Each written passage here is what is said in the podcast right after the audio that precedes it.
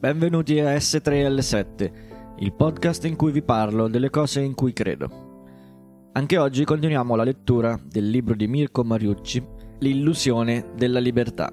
Capitolo 7. L'iperconsumo e le indesiderabili conseguenze per la società. Potremmo definire l'iperconsumo come quel consumo evitabile che se venisse eliminato non diminuirebbe la qualità della vita degli esseri umani. Per comprendere al meglio questo concetto possiamo ricorrere ad alcuni esempi. Stiamo iperconsumando quando sprechiamo energia, magari perché la nostra abitazione non è coibentata, o quando utilizziamo beni scadenti, che anziché essere progettati per avere una lunga durata, sono realizzati per deteriorarsi e rompersi dopo un breve utilizzo, senza possibilità di essere riparati iperconsumiamo anche quando fumiamo sigarette o quando gli eserciti utilizzano le armi da guerra per accaparrarsi il predominio sulle risorse petrolifere, con il pretesto di difenderci dal terrorismo. L'adozione dell'iperconsumo porta con sé delle spiacevoli conseguenze sia per l'ambiente che per gli esseri umani. L'iperconsumo, infatti, necessita di un'altrettanta dannosa iperproduzione, anch'essa del tutto evitabile, in quanto la sua eliminazione, nella giusta ottica, non diminuirebbe la qualità della nostra vita, ma al contrario l'aumenterebbe. Si pensi all'assurdità dei prodotti usa e getta, o agli elettrodomestici, la cui durata di vita media, all'avanzare delle conoscenze scientifico-tecnologiche, si accorcia invece di allungarsi, o a tutti quegli oggetti che hanno l'inspiegabile vizio di rompersi allo scadere della garanzia. Non si tratta di fenomeni casuali, ma dei riflessi di una società malata di profitto, che cerca di aumentare i ritmi di consumo. L'iperproduzione di beni ed energia contribuisce ad aggravare l'inquinamento ambientale e il depauperamento delle risorse disponibili. Oggi la fonte energetica principale a livello mondiale non è pulita e rinnovabile come logica e buonsenso vorrebbero, ma è inquinante e non rinnovabile. Per produrre beni devono essere necessariamente impiegate materie prime, che non sempre possono essere riciclate. Iperconsumando, quindi, sprechiamo e impieghiamo in modo stupido e dannoso energia e materie prime, arrivando a compromettere l'intero ecosistema. L'iperproduzione richiede anche un iperlavoro, ovvero una dose addizionale di lavoro che non sarebbe necessaria per soddisfare i veri bisogni dell'umanità, ma che condanna milioni di esseri umani a lavorare per produrre e riprodurre medesimi oggetti che vengono consumati dalle stesse persone, che li gettano e devono ricomprarli molto più velocemente di quanto in realtà potrebbe avvenire se quegli stessi oggetti fossero stati concepiti e costruiti per durare a lungo. Abbandonando l'iperconsumo con un minor lavoro, lo stesso numero di persone potrebbe avere lo stesso numero di beni, oppure, a parità di lavoro, si potrebbe garantire l'accesso a quel tipo di beni a un maggior numero di individui. L'abbandono dell'iperconsumo consentirebbe di ridurre l'orario di lavoro individuale e di muovere un passo fondamentale in direzione della sostenibilità globale delle attività antropiche. Combinando questi aspetti si potrebbe fornire un maggior numero di beni a un maggior numero di esseri umani, in modo maggiormente sostenibile e lavorando addirittura di meno. Il passaggio da una società fondata sull'iperconsumo a una società che consuma in modo ponderato e ragionevole, ovvero che soddisfa i reali bisogni di tutti i suoi membri nel modo più efficiente possibile, rappresenterebbe una strepitosa conquista per il genere umano.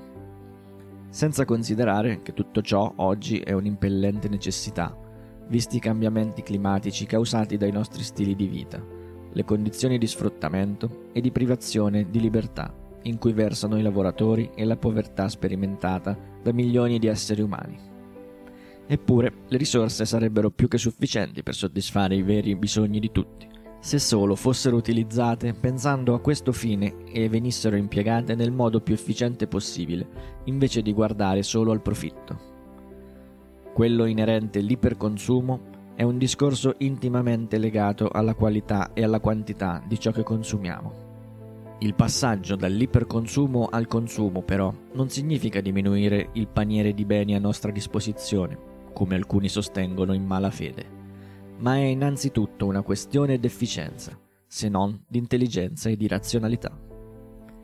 Se invece di acquistare una lavatrice ogni 10 anni, bene che vada, 8 paia di scarpe all'anno di scarsa qualità, un pacchetto di sigarette al giorno e usare sempre e comunque la nostra auto inquinante, le lavatrici commercializzate durassero 100 anni, acquistassimo scarpe di qualità solo in caso di vera necessità, smettessimo di fumare e sfruttassimo le belle giornate per spostarci in bici per quanto possibile.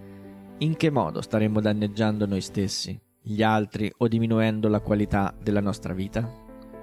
Aumentando la qualità, la quantità potrebbe essere ridotta, pur continuando a garantire l'accesso allo stesso paniere di beni e servizi, lavorando e inquinando di meno.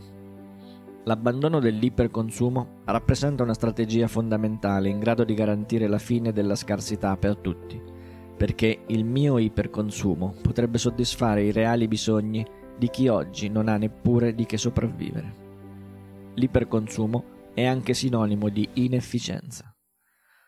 Un'inefficienza che concretizza un uso stupido e una ripartizione inquinata delle risorse e dei beni a nostra disposizione che contribuisce ad accrescere inutilmente il fenomeno dell'inquinamento ambientale e condanna assurdamente gli esseri umani a un lavoro addizionale del tutto evitabile.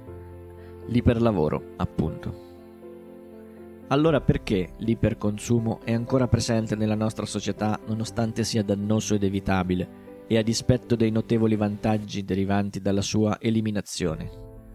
Tutta questa inefficienza viene scientemente introdotta indotta e mantenuta in essere, perché è funzionale agli interessi economici di chi intende aumentare le proprie ricchezze, mettendo in secondo piano le vere esigenze dell'umanità. Nell'odierna società capitalistica, lo spreco e l'inefficienza sono ben accetti ogni qualvolta consentano di ottenere un maggior profitto. Dover produrre più energia è auspicabile per chi la vende, indipendentemente dal fatto che in questo modo inquinerà l'aria l'acqua e la terra, e condannerà se stesso e gli altri alla malattia. Vendere più prodotti, perché hanno una breve durata, è un ottimo affare per le aziende, anche se questa strategia consumerà inutilmente le risorse non rinnovabili e condannerà l'umanità a una vita di lavori forzati, incrementando artificiosamente la necessità di lavorare e l'inquinamento correlato ai processi di iperproduzione. Il paradosso è che le follie associate all'iperconsumo continuino ad avvenire nonostante siano evitabili e chiaramente dannose per la maggior parte degli esseri umani. Queste dinamiche esistono e continueranno ad esistere fin quando ci ostineremo a seguire le logiche del profitto, invece di attuare esclusivamente quanto di meglio sia possibile fare per assicurare il benessere della collettività.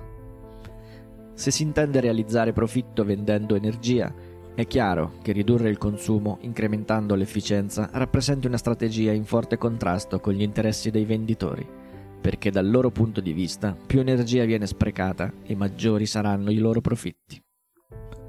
Una simile dinamica accade anche in ambito medico. Se lo scopo è ottenere profitto, non c'è niente di meglio di vendere sigarette che fanno ammalare gli individui, in modo tale che corrano ad acquistare i rimedi commercializzati dalle multinazionali per cercare di ripristinare la loro salute.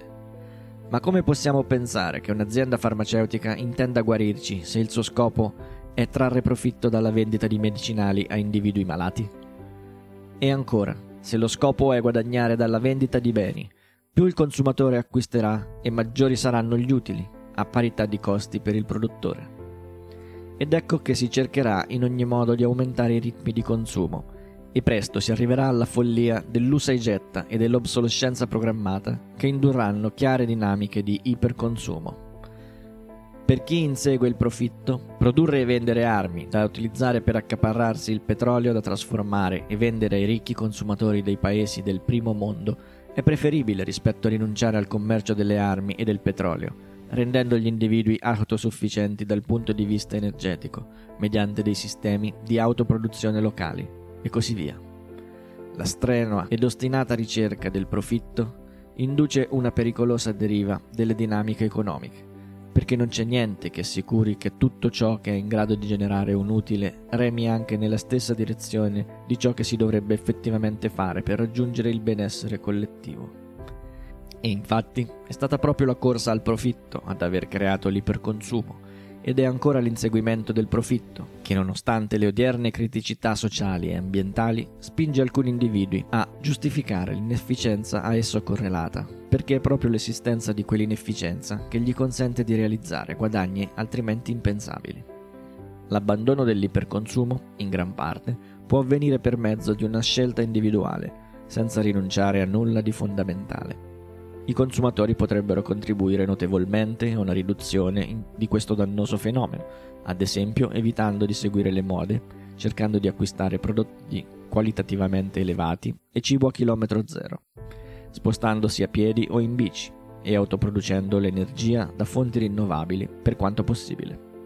Ma fin quando l'umanità non sceglierà di abbandonare le logiche del profitto, l'iperconsumo non svanirà, perché da esse è generato per poi essere indotto e perpetrato mediante apposite strategie di produzione, marketing e altre metodologie di condizionamento sociale. Alcuni potrebbero sostenere che il passaggio da una società che iperconsuma a una che consuma indurrebbe un'eclatante disoccupazione che non saremmo in grado di gestire. In realtà la disoccupazione non sarebbe gestibile continuando a impiegare le odierne logiche inerenti all'economia e il mondo del lavoro ma non c'è nulla che ci vieti di ripensarle. Se a fronte di una riduzione del lavoro necessario il sistema produttivo riuscisse comunque a costruire beni e servizi in quantità tali da poter essere forniti a tutti i membri della società, dove sarebbe il problema? Basterebbe semplicemente diminuire l'orario lavorativo per suddividere il lavoro residuo tra tutti gli individui che possono lavorare, in modo che ciascuno contribuisca ai processi produttivi senza restare disoccupato trovando un modo per garantire comunque a tutti l'accesso nei confronti dei beni e dei servizi prodotti all'interno della società. In altre parole, si prendono le risorse della terra, si trasformano per realizzare beni e servizi di qualità in quantità sufficiente per tutti, per poi metterli a disposizione della comunità. Se le risorse, la forza lavoro e la quantità di beni disponibili lo consentono, perché non può essere fatto? L'idea che non si possa risolvere il problema da un'eventuale diminuzione di lavoro umano esiste solo nelle menti condizionate e da coloro che temono che la massa prenda coscienza delle alternative e ancor più che le metta in atto, perché evidentemente questi ultimi stanno cercando di ostacolare il superamento di un sistema economico malato, che al costo dell'inquinamento, della povertà e dello sfruttamento degli esseri viventi e delle risorse comuni gli assicura ricchezza e potere. La transizione da una società dell'iperconsumo a una società del consumo è fortemente auspicabile, in quanto rappresenta uno dei punti nodali per incrementare la sostenibilità ambientale, ridurre l'asservimento nei confronti del lavoro e assicurare l'accesso a beni qualitativamente elevati all'intera umanità. Il passaggio però richiede l'adozione di nuove logiche socio-economico-culturali che siano svincolate dal profitto e dal consumismo. Pensare di eliminare l'iperconsumo continuando imperterriti ad applicare le stesse identiche dinamiche che l'hanno generato rappresenta una follia logico-razionale. La medesima argomentazione sussiste se si intende realmente migliorare le condizioni di vita degli esseri umani. Ad oggi la nostra società riesce a ragionare esclusivamente in termini di profitto individuale. È questa l'essenza del capitalismo che ne mette in scena il dramma. Alcuni sostengono che un insieme di individui, mossi dal motivatore dell'arricchimento personale, che agiscono in competizione in un'economia di libero mercato, contribuiscano, come per magia, al raggiungimento del benessere collettivo. Non mi stancherò mai di ripetere che si tratta di una meschina assurdità. Se non supereremo la concezione capitalistica, continueremo a goderci l'illusione della libertà, la disuguaglianza sociale, lo sfruttamento dell'uomo sull'uomo, le guerre, l'inquinamento e le malattie. È giunto il momento di evolverci e di comprendere l'importanza della cooperazione attuata con un fine comune, che non può che essere quello di assicurare comparabili condizioni di benessere e di libertà all'intera umanità. La realizzazione di una nuova società non sarà cosa facile, ma di certo non rappresenta un'impresa impossibile. La convinzione che non esistano alternative praticabili è soltanto l'ennesimo inganno alimentato da chi detiene il potere. Una parte della soluzione consiste nel ripensare l'economia e il mondo del lavoro per creare le condizioni necessarie a porre fine all'iperconsumo senza che il sistema collassi o entri in crisi. L'altra parte, in un'azione personale, immediata e volontaria volta a modificare responsabilmente i nostri stili di vita e di consumo, cercando di fuggire dai subdoli processi legati all'iperconsumo, che sono utili a chi intende realizzare profitto, ma non di certo all'umanità. Avete ascoltato L'illusione della libertà di Mirko Mariucci, letta da Federico Marcelli. Vi ringrazio anche per oggi di aver ascoltato fino a qui. Non posso far altro che ricordarvi di iscrivervi a questo podcast. Se avete dei commenti da fare, lasciateli pure eh, qui sotto o contattatemi pure su Telegram. Troverete il link nelle note dell'episodio. Quindi vi do appuntamento domani. Ciao!